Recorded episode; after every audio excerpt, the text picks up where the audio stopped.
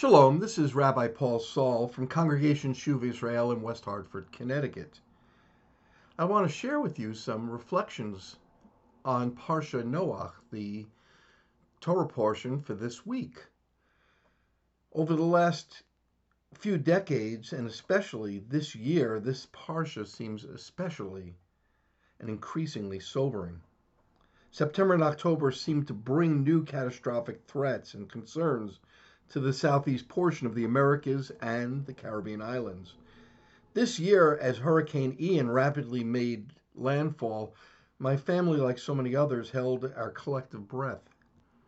The horror seems so much more poignant since my wife and I have so many family members and friends on the west coast of Florida. Year after year, they have confidently recounted to us how the brunt of the tropical storms missed them, and they had not needed to evacuate. This year, they did evacuate, and thankfully, they were all safe. Others, though, were not so fortunate.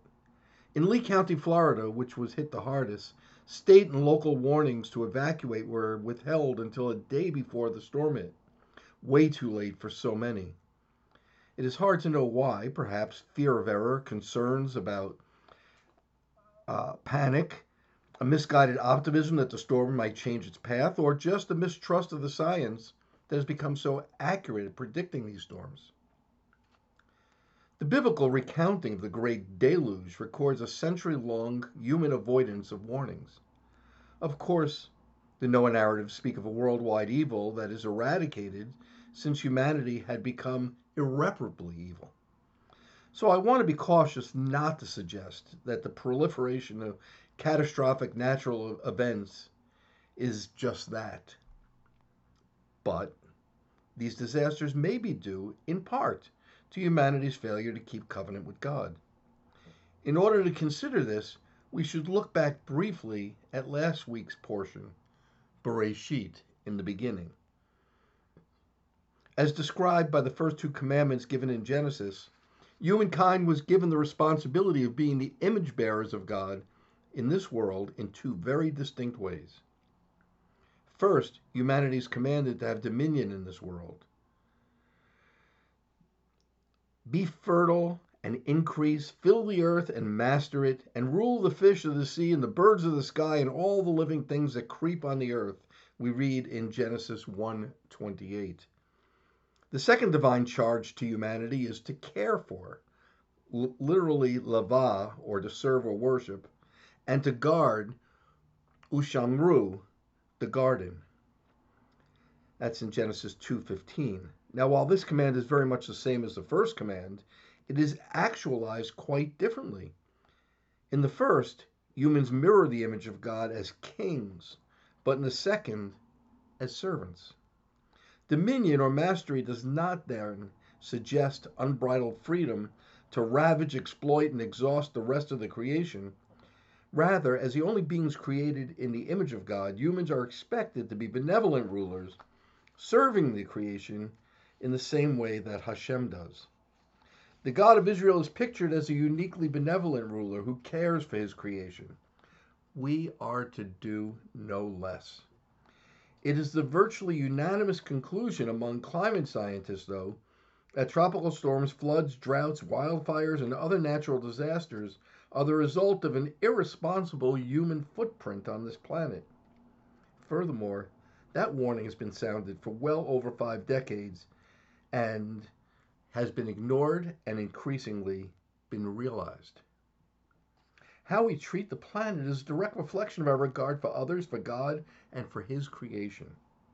For Noah and family, there were lessons to be learned on dry ground after the deluge so I would like to point to three of those and suggest how they might inform our going forward in a manner that I believe will be pleasing to the Creator and would allow us to be His image bearers as He created us to be. Lesson one we can rise above our circumstances. In Midrash Tanhuma, it states what is meant by Noah was righteous in his age. Well, it means that Noah was righteous in his age, but not in others. To what may this be compared? If someone places a silver coin among copper, the silver appears more attractive. The same Midrash, though, gives an alternative understanding, stating it can be compared, meaning Noah's righteousness, to a jar of balsam placed on the top of a grave that gives off a goodly fragrance. Had it been placed in a home, how much more so would that be?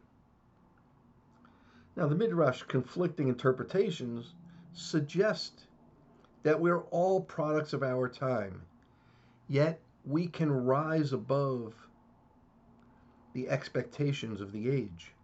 We're not meant to be merely a reflection of current values, but can be examples of a better way of living.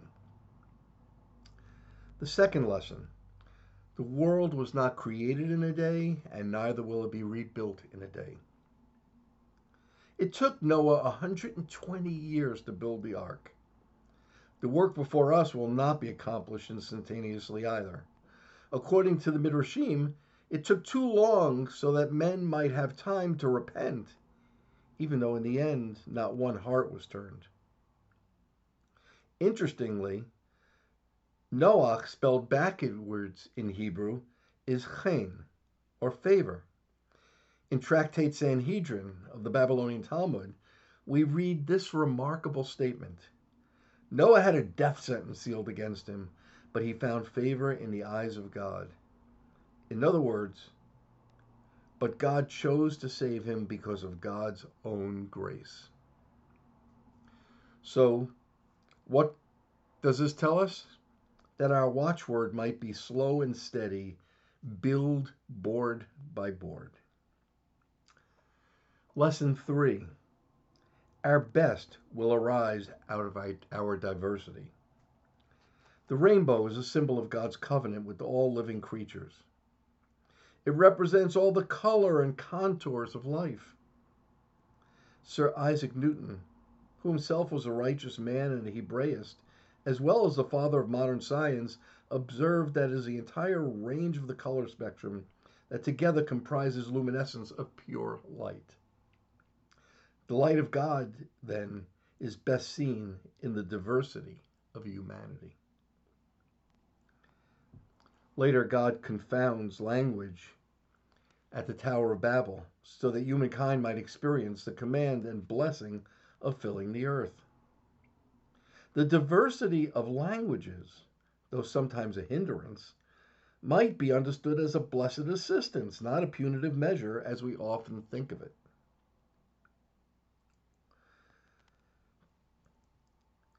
we are made up of academics and those who work with their hands, those who think more transactionally and those who are more relational, those who think in terms of larger, more systemic plans, and those who tend to the immediate needs of themselves and others. We need each of these foci, and therefore we can learn from each other. So here's a conclusion after the deluge. It has now been 17 years since Hurricane Katrina made landfall. Four U.S. presidents and eight Congresses have since come and gone. In the immediate aftermath, many stepped forward to help their neighbors. Yet little has improved, and every effort has been made to persuade us to keep the status quo by those who would shape the natural beauty of creation into vestiges of their own power. It's a time that we return to our own heritage as the image bearers of the Creator and tend and protect His garden. This is Rabbi Paul Saal. It's been my pleasure to share with you. I hope you've uh, some of these things and um, if you're interested in hearing more of these commentaries on the Torah, on a weekly basis, just go to umjc.org. Have a wonderful week and a blessed Shabbat.